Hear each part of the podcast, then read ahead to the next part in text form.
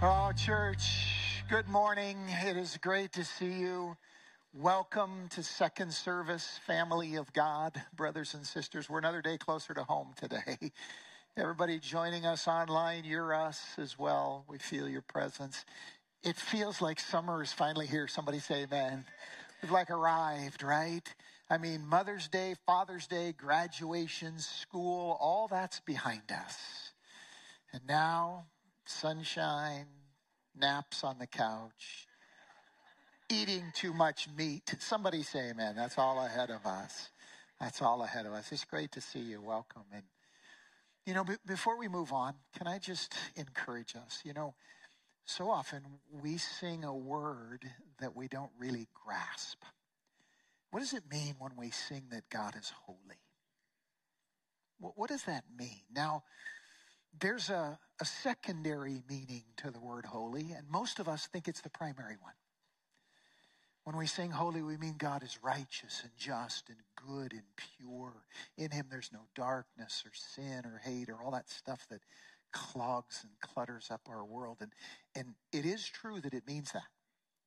But that is actually the secondary meaning of the word holy. The word holy literally means to be set apart for, to be set apart unto. And so when we sing that God is holy, what we are recognizing is the greatest thing about him that he sets himself apart to us who are unworthy. that he he sets himself apart to us. In all of creation, he makes Mount Rainiers and galaxies and Pacific Oceans. But in his heart, in his mind, his greatest creation is what you see when you look in the mirror. And he says, I am utterly set apart to you. I love you. I sent my son for you. You know you're unworthy, but I love you. That's God's greatness, and that's what we say. So when God says to us, Be holy because I am holy, what he's saying is, I am utterly set apart to you. Be utterly set apart to me. Hallelujah. That's powerful stuff. And that changes all that we reflect on and receive when we sing holy. So that's that's the pre-sermon. That's not the real sermon. That's the warm up there. But it's good to see you. I feel like a million bucks. I had that virus the last few weeks. You should have been here in third service last week. Halfway through, my voice completely went out. I said, oh, I like this and everything. Kind lady came up to me after third service says, Pastor Greg, that's why you should lay off smoking. That's why you should set that aside. It's destroying your voice. But yeah, it feels so good to be healthy again. Maybe you came through that, but good stuff. Hey, I have a few announcements to share with us, church. Then I want to ask you to pray with me, if you would, please, because tomorrow our, our kids, our second through fifth graders, head off to kids camp, and we want to pray God's blessing and anointing on kids camp. But a few quick announcements. First of all, uh, after third service today at one o'clock, uh, we will be hosting our, our every other month uh, newcomers lunch. And if you're new to MRCC, you want to connect, you want to meet some people, uh, you want to meet Pastor Brent, one of our staff members, connect with some other folks. That's what this is about. It's a free lunch, happens at 1 o'clock over in Buckley. Here's the address. You can get that on the website or on the app as well. You're invited, there's no cost. Bring the kids. It's a wonderful time to just connect with some other people. You know, we're scattered all across three services, and there's a lot of us, and it's easy to kind of get lost in the crowd. And we want to prevent that. So uh, you're invited to be a part of that newcomers lunch be happening this afternoon. Also, I want to clear up the confusion that I mostly created in the last two weeks.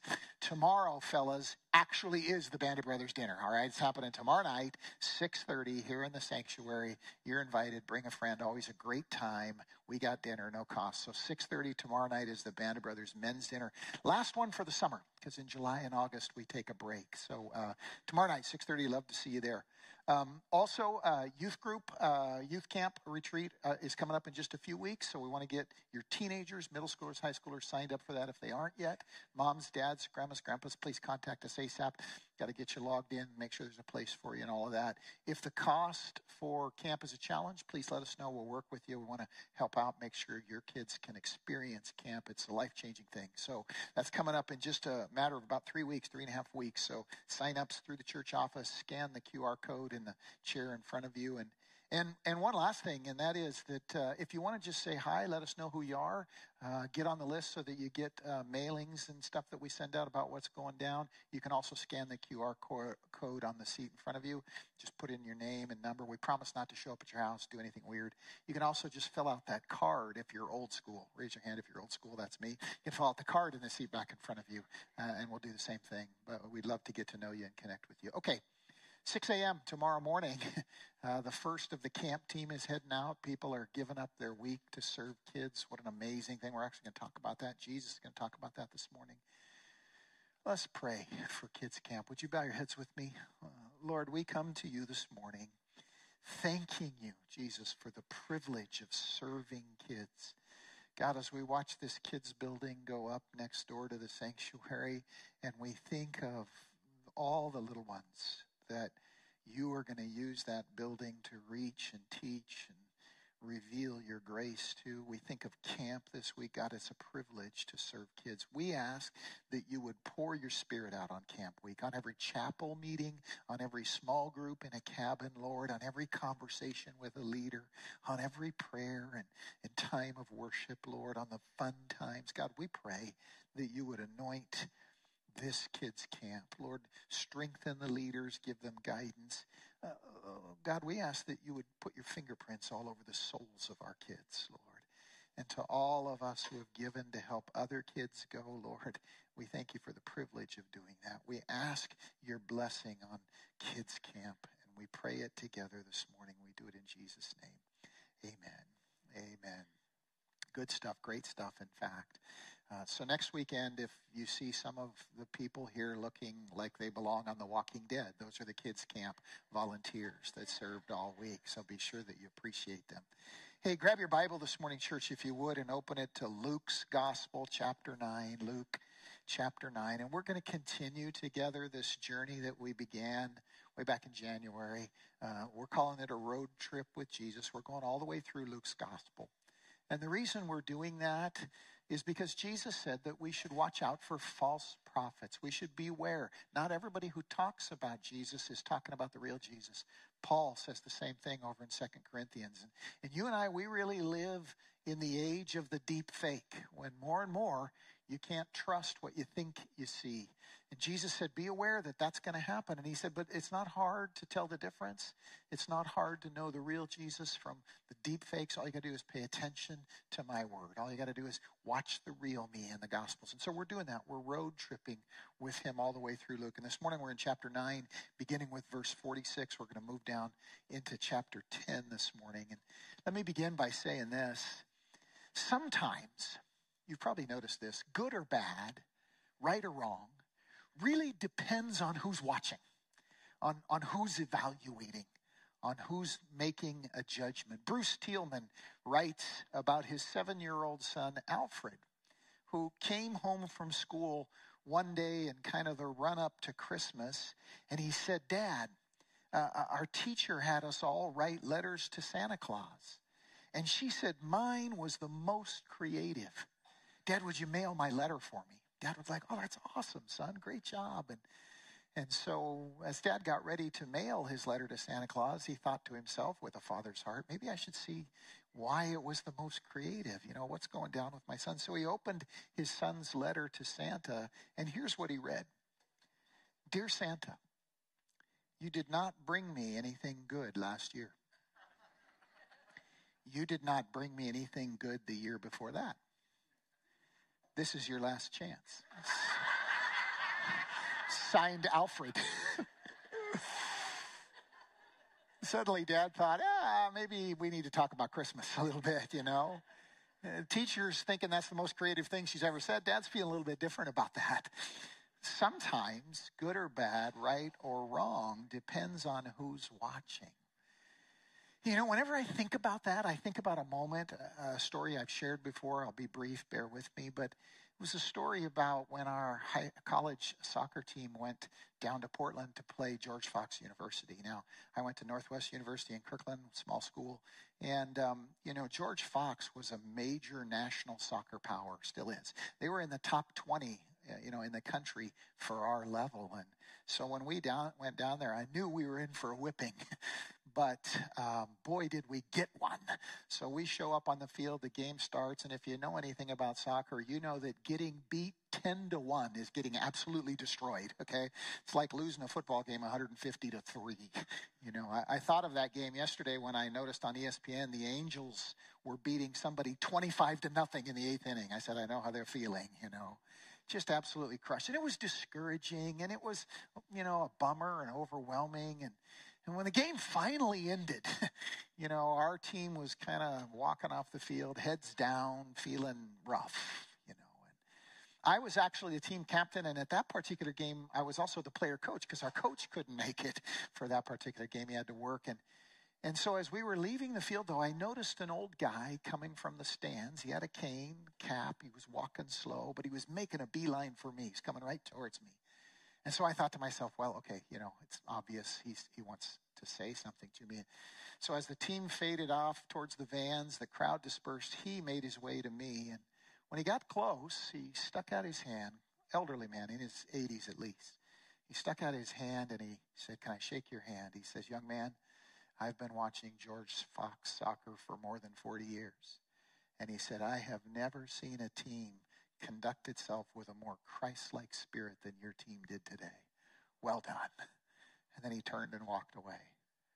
I still get goosebumps thinking about that moment right now. I remember walking back to the van and sharing that with all the guys. And what a dramatic difference that moment made in all of our hearts and in that day. And I share that story because Jesus comes to us like that old guy came to me. And he says, I want you to understand what I'm looking for in your life. What really pleases, thrills, and delights me. Uh, he didn't, that, that guy didn't hike over to George Fox and congratulate them on a 10 to 1 win. He hiked over to us and congratulated us on something infinitely more significant. And the Lord wants to talk to us about that this morning because winning and losing in life depends on who's watching. And Jesus is going to make that clear this morning. So, Luke chapter 9, beginning with verse 46, here's what the Bible says An argument started among the disciples as to which of them would be the greatest. Now, be careful because it's easy in this moment to turn these guys into one dimensional cartoons and think, you know, they're just egomaniacs and everybody's trying to get personal acclaim. There's more than that happening here. The word greatest offers some insight to us. The idea is, is that they were reaching for what pleases God, what God would call great what would matter most to Him. Something's wrong in my heart if I don't desire, as a follower of Christ, as a, a, a sinner saved by grace, something's wrong if I don't desire to please God, to make Him proud, or at least to praise the kind of life that I live or moments in that life. And the disciples are reaching for that in this moment. Which of them would be the greatest? They were talking about, hey, how do we achieve that? How does that happen? What do we emphasize? What do we pay less attention to?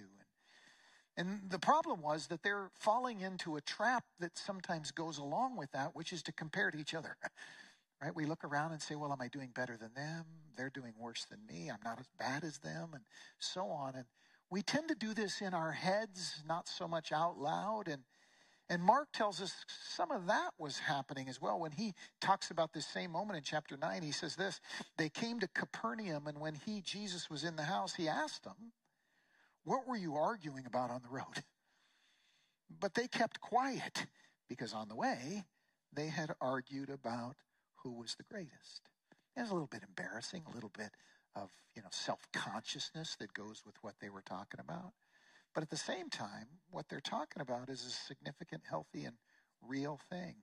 You know, when you talk about honesty about this kind of thing, I love what the great boxing promoter Don King said. He said, You know, sometimes I amaze my own self, but I say that humbly. One of my favorite quotes. Yeah. The disciples are doing something a little bit like that, but there's a sense in which their discussion is an honest and healthy one. Kids want to please their parents. It's natural. It's a response to their parents' love. It's a response to their awareness that they belong to the family. Kids want to please their parents. C.S. Lewis in Mere Christianity writes about the difference between the lesser kind of pride and the greater kind of pride. Pride is the sin of the devil, but there's a lesser and a greater part. And he points out that pride in being praised, when you and I want to be praised by the rightful authorities in our life, that's not all bad. That's not all wrong. In fact, what's much worse is when we say we don't need anybody's approval. I don't need anybody's affirmation but my own. That's where the devil lives. And the disciples aren't there. They're saying, man, how, how do we gain God's affirmation? How do we gain God's approval? And knowing that that was where they were coming from, Jesus sets out to teach them. He says essentially, guys, I hear what you're after, but you're you're going about it in the wrong way. And he wants to say something like that to us this morning. Look at verse 47. Jesus, knowing their thoughts, knowing what was on their heart, took a little child and had him stand beside him. The word little child means a toddler, so probably three, four, five years old, a little one. Took a little child and had him stand beside him. And then he said to them, Whoever welcomes this little child or a little child like this in my name welcomes me, and whoever welcomes me welcomes the one who sent me. You want God in your life? Jesus says he comes into your life when you serve children. That's not what our world is saying, but that is what God is saying. Whose affirmation are we seeking? And then the Lord said, For he who is least among you all he is the greatest. Now, there's a little bit of context to that saying because in that culture at that time, taking care of small children was thought of as the lowest job that you could have in the family.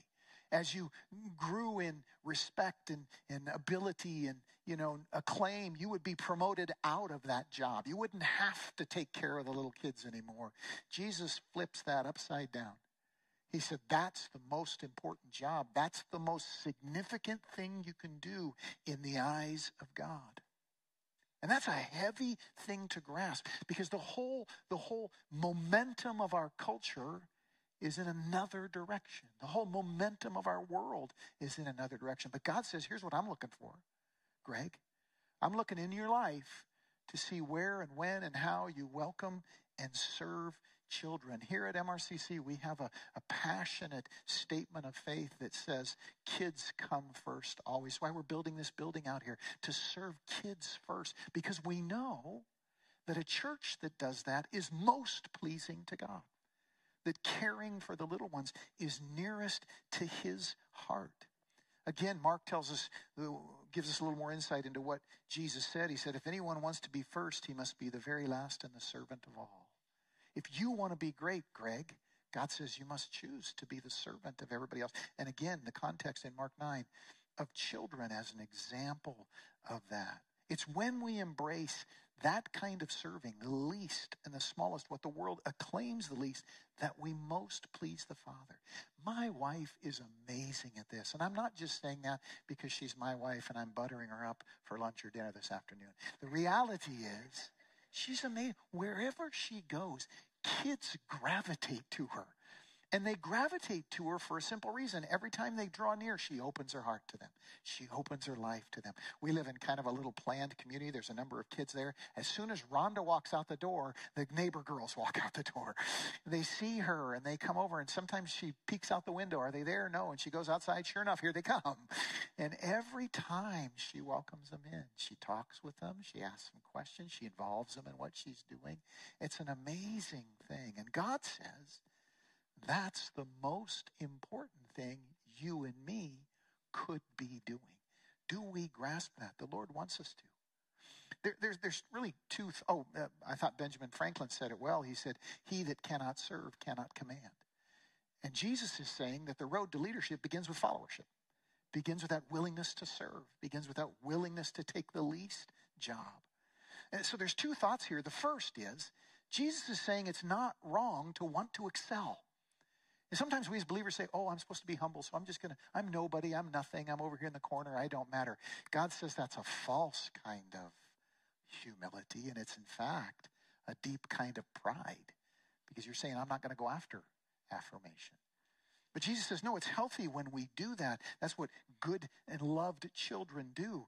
But also that the way we do it is wildly misunderstood. We tend to think, here's what we tend to think. Here's how our world operates. We tend to think that the people who get the most attention from other people are the winners.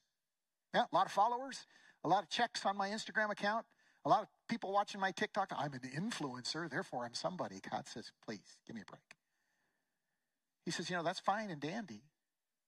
But if you want my praise, if you want my affirmation, that's not how you get it.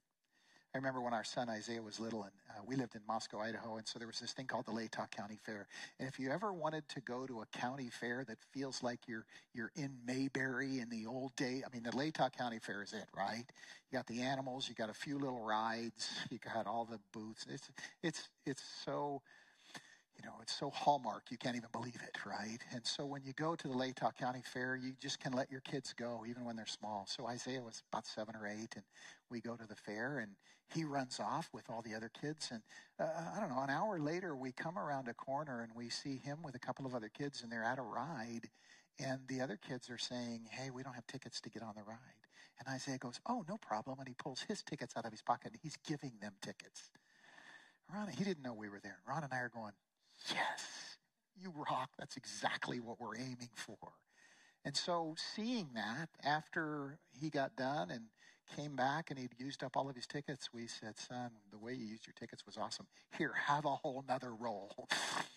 right? Because we wanted to praise and affirm what he was doing. Jesus is revealing that potential for us and the Father in this moment. God wants you and me to know that he is more pleased when we serve little ones in little ways than when we succeed in big ways. And, and, and if we never grasp that, then Jesus says when we get to the end of this life and step into eternity, we'll be at the end of the line, not the front. He says, Many who are last now will be first then. Many who are first now. I know I'm going to be way behind the line for my wife because of the way her heart is open to kids and a lot of other people like her. Now there's a there's a second idea here that we want to grasp before we move into the home stretch, and that's that God delights, catch this, friends, it's really important if you want to be a mature believer. God delights in what we do in the micro more than the macro. Our world thinks that we change the world from the top down, that when we get power and authority and control, then we can bring about what we want to see. But God says you've got it exactly backwards. He says, I work from the bottom up, and my eye is on what is done in the micro. Let me share a story with you. When Anastasia Elsinger ordered lunch through DoorDash in January of 2022, she didn't expect or anticipate what she got. About 30 minutes after she made her order, a uniformed police officer showed up on her door. As it turns out, her delivery driver got pulled over on the way to her house for a traffic stop and actually had an outstanding warrant. And so Officer Sam Buer had to arrest him and put him in the back of the car.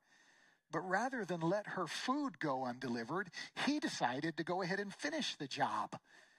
And so he brought her DoorDash order to her. And he said, by the way, uh, no tip required. I don't need a tip. I actually can't have a tip, so please don't try.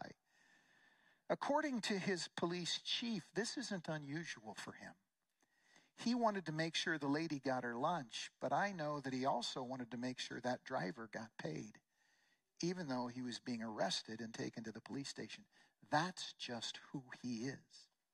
So the reason we know about that is, is that Anastasia put up a video about it on TikTok and it went absolutely viral. And she says on the video, you know, I've had some bad experiences with police, and it's made me sort of wary. But this guy completely changed the way I see the police. Now I understand that they're really just people just like the rest of us. You see, church, that's how the world changes. And Jesus knows that. And so he celebrates the micro. As all of us reach for the macro power, control, authority, win the big battles Jesus says, that's not how we win. Think about the Lord's life, and you'll see that this abundantly clear at every moment in his life. How many times did our Lord and Savior tell people to keep quiet about his miracles? Remember that? Over and over again. Everybody wanted to go tell everybody. He says, Don't tell anybody because I want to continue to operate in the micro with everybody that I meet. Think of how he spent his whole life in a tiny backwater province of the Roman Empire. Now, Israel in those days was the absolute end of the road. It was the Wilkeson of the first century, all right? And Jesus spent his whole ministry life there. You say, oh, you should go to the power centers. Jesus said, no. That's a road to not seeing the kingdom of God happen. No, the kingdom happens in the micro. Think of how he made it his life's goal. The Son of God comes to earth with all his power, all his authority, all his wisdom, and he makes it his life goal to disciple a few people, just a few. Not very remarkable bunch either. But he pours his life into them. Instead of building a mass marketing campaign, instead of setting up a government, instead of taking over, he spends his life discipling a few. Think of how he pointedly turned down earthly power when it was offered to him. The Bible says that at the beginning of his ministry, the devil came and said, I'll put you in charge of all the governments in the world. You'll have all their control, all their authority. And Jesus said, No, thanks. That's not the road to the kingdom of God. That's not how we build the Father's world. He turned it down. He knows, he does all this because he knows that it's more important to touch a few lives deeply than many in a shallow way. Maybe you noticed, you might not have, but you may have noticed that MRCC, our church here, we, we don't do any advertising. We never, you know, take over the TV or the radio, try to put big banners up, try to put big signs up. We pointedly don't do any of that because we know that God wants him himself to be made known through us in all the little ways, in the way we go to QFC, in the way we drive, in the way we relate to our neighbors and the people we work with and the people we go to school with. He wants us to make a difference in the micro.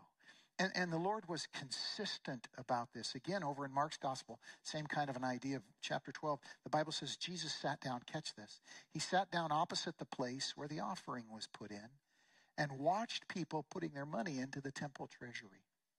Many rich people threw in large amounts.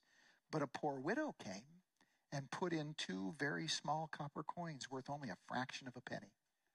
Jesus sees this and he knows it's a teachable moment for them and for us. And so, calling his disciples to him, Jesus said, I tell you the truth, this poor widow has put more into the treasury than all the others. They gave out of their wealth, but she, out of her poverty, put in everything, all she had to live on.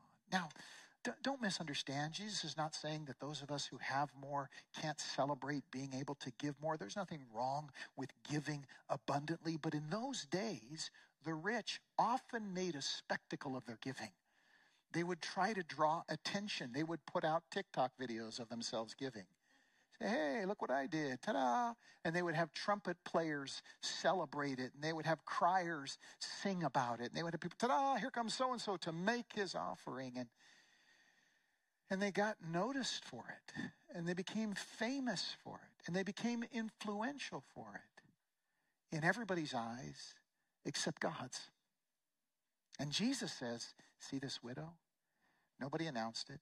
What she gave seems like a tiny bit, but the truth is, she gave more than all the rest put together. Why? Because it's the micro that God celebrates. This is a beautiful thing because it means inside of your life and mine, God's not demanding that you make a big splash, that you win all the battles, that you become famous and outachieve everybody else. No, He's looking for the little moments when you can make the big difference, when I can make the big difference. You know, those girls in our neighborhood are growing up profoundly influenced by Rhonda. I see it. I see it when I hear him talk. I see it when I hear him walking around. It's an amazing thing. I'm not achieving that, but she is. Jesus says this kind of moment is a big deal. And he says also that God rewards that moment, that God rewards it abundantly and eternally. Let me share another story with you. CBS News carried the story in July of 2018 about a man named Walter Carr who was hired by a large moving company. But on his first day on the job, his car broke down on the way to the job site. Imagine bad luck on the first day of work. And since it was his first day, he didn't want to call in and say, I can't make it, my car broke down. So he decided to walk to the job site so that he could help this woman move with the other two members of his moving crew. So he did. 14 miles from his broken down car to her house. And when he finally got there, and Jenny Lamey, the woman who was having her house moved, heard the story, she was so flabbergasted that she posted about it on Facebook. It went viral. And the president of the moving company, Luke Marklin, found out about it. And when he found out that this employee on his first day whose car broke down didn't call in, but hiked on foot 14 miles to do the job, he said to himself, if a guy's going to work like that, I'm going to reward him. And he bought Walter a brand new car so it wouldn't break down anymore going forward. Not a bad payback for a 14 mile walk. And God says to me, and God says to you, and God says to us, I'll reward you for the little things. If that's what you're about, if you'll understand that that's what pleases my heart, that that's what I'm looking for. Colossians chapter 3 captures the same idea when the scripture says, Whatever you do, work at it with all your heart as working for the Lord, not for men, since you know that you will receive an inheritance from the Lord as a reward. Our Father wants us to know that when we think we have to make a macro to serve God, we miss all the micros when all of our time is spent thinking about the big battles that need to be won over there or the big deeds that need to be done over there, we completely miss the widows, the children, the neighbors, the needy all around us. And it's when we understand that the micro comes first. I have no doubt that my wife's reward is going to be so much greater than mine. She gets this, whether it's at work or in the neighborhood or at home. And it just amazes me to see it. Jesus said that when we micro, we please God most. And then he says one more thing we're going to hear this morning, and it's found in chapter 10. Now, somebody says, hey, you skipped the sending of the 72. That's because the ideas in the sending of the 72 same as the ideas in the 12. Same idea. So we're just moving on past that. But the scripture says that in verse 52 of chapter 9, the disciples who were sent out with Jesus, they encountered a Samaritan village that wasn't open and receptive to them. This is the last big point we want to make this morning. The scripture says, He, Jesus, sent messengers on ahead. They went into a Samaritan village to get things ready for him. But the people there didn't welcome him because he was headed to Jerusalem. The people there didn't welcome him because he was not a Samaritan, he was a Jew. A little background the Jews and Samaritans had very different ideas about God, very different ideas about what was right and what was wrong, about what was good and what was bad. And they were at loggerheads about it and had been for decades. And as a consequence, Jews wouldn't go through Samaritan territory, Samaritans wouldn't go through Jewish territories. Think of red and blue states back in the day. And the Samaritan village that they come to rejects Jesus. Say, hey, we don't want you here. And when the disciples, James and John, saw this, they asked, Lord, do you want us to call down fire from heaven to destroy them? Jesus, catch this, church. Oh, please catch this. Jesus turned and rebuked them. Guys, that's not what we're here to do. We're not here to destroy our cultural enemies. We're not here to destroy our religious enemies. We're not here to win the shouting match with the people who are wrong about what we know is right. We're here to offer them the good news of the gospel. We're here to invite them to receive grace to get to know the Son of God for themselves, to be saved. That's what we're here to do. So he rebuked them. And, and it's important that we understand this moment because when then Jesus turns around in chapter 10 and tells one of his most famous stories, the parable of the Good Samaritan, he's telling it right to James and John and right to all the people who feel like James and John. Listen to the story Jesus tells. It begins over in chapter 10 with verse 25 teacher, and an expert in the law, came to test Jesus, and he said, Teacher, what must we do to gain eternal life? This is the guy who's serious about faith. Comes to Jesus, asks a serious question. The Lord responds, What's written in the law? How do you read it? The guy says, It says to love the Lord your God with all your heart, soul, strength, all your mind. Love your neighbor as yourself. Jesus says, Well done. You've answered correctly. You're right. That's the most important thing. Do this, and you will live eternally, is the idea. But the man wanted to justify himself. He wanted to perpetuate his particular ideas, his particular sense of right and wrong. He wanted to affirm his status as the guy who's right. He wanted to justify himself. So he asked Jesus, okay, who's my neighbor? And it's an ironic moment because what he's really asking is who do I don't have to include as my neighbor? Who's not my neighbor? Who can I set aside when it comes to this loving my neighbor thing? And Jesus answered and he tells him a story. He says, A man was going down from Jerusalem to Jer- Jericho and he fell into the hands of robbers. They stripped him of his clothes, beat him, left him for dead. A priest, a priest, a Jewish man of God who knows right and wrong, who knows what's true about God and what's false, a Jew, not a Samaritan, a priest, happened to be going down the same road and he saw the man and what did he do? He passed by on the other side. He said, Well, this guy, you know, he's unclean, he's beaten, he's bloody, probably got there because he's made a lot of bad choices in life. So I'm going to pass by on the other side. So to a Levite, somebody who works at the temple, somebody whose profession is religion, we might say. A Levite, when he came to the place and saw him, he also passed by on the other side. Don't miss the point Jesus is making. Both of these guys are right. They know the truth about God. They know who he is. They know what he approves, what he doesn't. They know right from wrong. But in this moment, they're blind. But a Samaritan, Jesus says, and he looks at James and John. A Samaritan, as he traveled, came to where the man was. Now, please understand when Jesus says Samaritan, he's talking about somebody whose ideas about religion are all wrong, whose ideas about God are wrong, whose ideas about sin are wrong, whose ideas about virtue are wrong. A Samaritan came to the place where the man was, and when he saw him, he took pity on him. And he went to him and bandaged his wounds, pouring on oil and wine. James and John are squirming at this point. Then he put the man on his own donkey, took him to an inn, and took care of him. And the next day he took out two silver coins, a lot of money in those days, and he gave it to the innkeeper. And he said, Hey, look after him. And when I return, I'll reimburse you if it costs even more than what I'm giving you now. And then Jesus says to John and James and all his disciples, and me and you, he says, Which of these three do you think was a neighbor to the man who fell into the hands of robbers?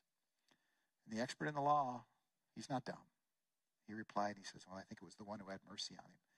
And then Jesus said, Go and do likewise to your neighbor, to the one near you, to the micro situation at work or next door or in your family or at the supermarket or at the gas station or wherever you happen to be. Go and do likewise. Don't miss the point that our Lord is making when he makes the Samaritan the hero.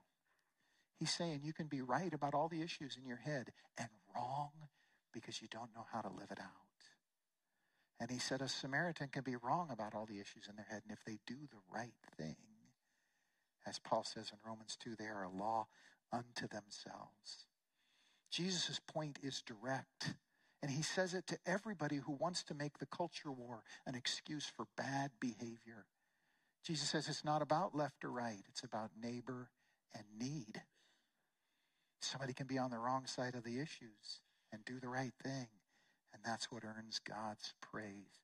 And notice the definition neighbor whoever is near you, whoever is in your world.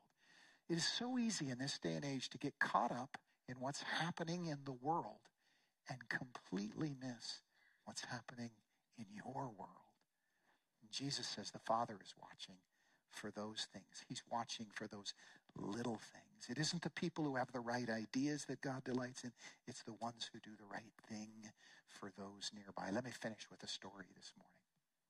A couple of weeks ago, the Wall Street Journal released about a six minute video. You can find it online. Probably the most moving video I've seen in as long as I can remember. And I'm not going to show it to you, but you can look it up. And the video was taken from a drone camera in the middle of the war that's happening in the Ukraine. And if you see the part leading up to the Wall Street Journal video, you'll see that it's drone cameras taking pictures of their attack on a Russian trench. And they fly over the trench and they drop grenades, and guys are killed. And then this one drone flies over this one Roman, so, a uh, Roman Russian soldier. Looks like he's the last guy you see. There's nobody else around. Everybody else is dead. And this one Russian soldier looks up at the drone and he says, I, I surrender. I give up. I quit. And you can see the drone operator hesitate. What am I going to do? What am I going to do? The mission is to completely clear this trench. Here's this one guy here. And then the drone operator contrives a way to communicate with the guy. He flies the drone up and down to say yes, side to side to say no. They have this little conversation. The guy says, I surrender, I give up.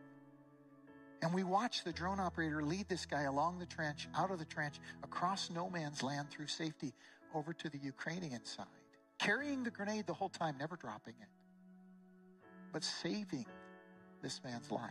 He becomes a POW, and I'm sure we're going to hear more about him as time goes forward.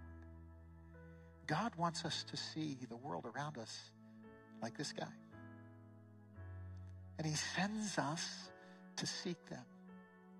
And we seek them with him when we serve them in their need, whether it's a child or a neighbor or anybody near to us. So the Lord is saying, let's pull our heads out of the clouds and understand the kingdom's happening right here in my classroom, right here on my block, right here at my work. Because that is what pleases the Father most about me and about you. So let me invite you, bow your head and close your eyes. And do that for yourself and those around you. And I wonder if God isn't calling to your heart and mind right now the face of somebody who's wearing the uniform of the enemy, who's in a trench, an enemy trench and they're near you and your temptation is just to keep fighting the battle. And God says, hey, I'm inviting you to invite them to give up. Will you reach out to them? Will you serve? Will you help? Will you bless? That's what pleases me most. Or maybe he's calling to your attention a child in your world, a neighbor maybe a grandchild, your own kids, their friends. And he's saying, hey, do you know when what pleases me most about you is when you give yourself to these kids, when you pay attention to them, when you serve them. God's inviting us to win his praise this morning, church. He's inviting you. He says it's so easy. It's in the little things. Let me call you back to the little things. Father, we thank you for your word this morning. Jesus, we thank you for being so patient to teach your disciples and to teach us. Send us out today into this glorious sunshine, into this glorious summer, understanding that we win your praise in the little things, in the people near us as we serve and bless them. We pray for them. We ask it in Jesus' name. Amen. Amen. Would you stand with me? Um, I apologize for the parking lot when you came in today. I went about five minutes late in first service. That's my fault. And I'm going to apologize at third service just the same way. So just a moment. But as we close, let me ask you to do something crazy. Just one little thing, okay? I've been praying for 20 years that MRCC would become maybe the first church ever where every single person who calls that church home has made themselves available to serve kids. And so I'm going to I'm going to invite you to do something this morning. Here's Pastor Allison's phone number.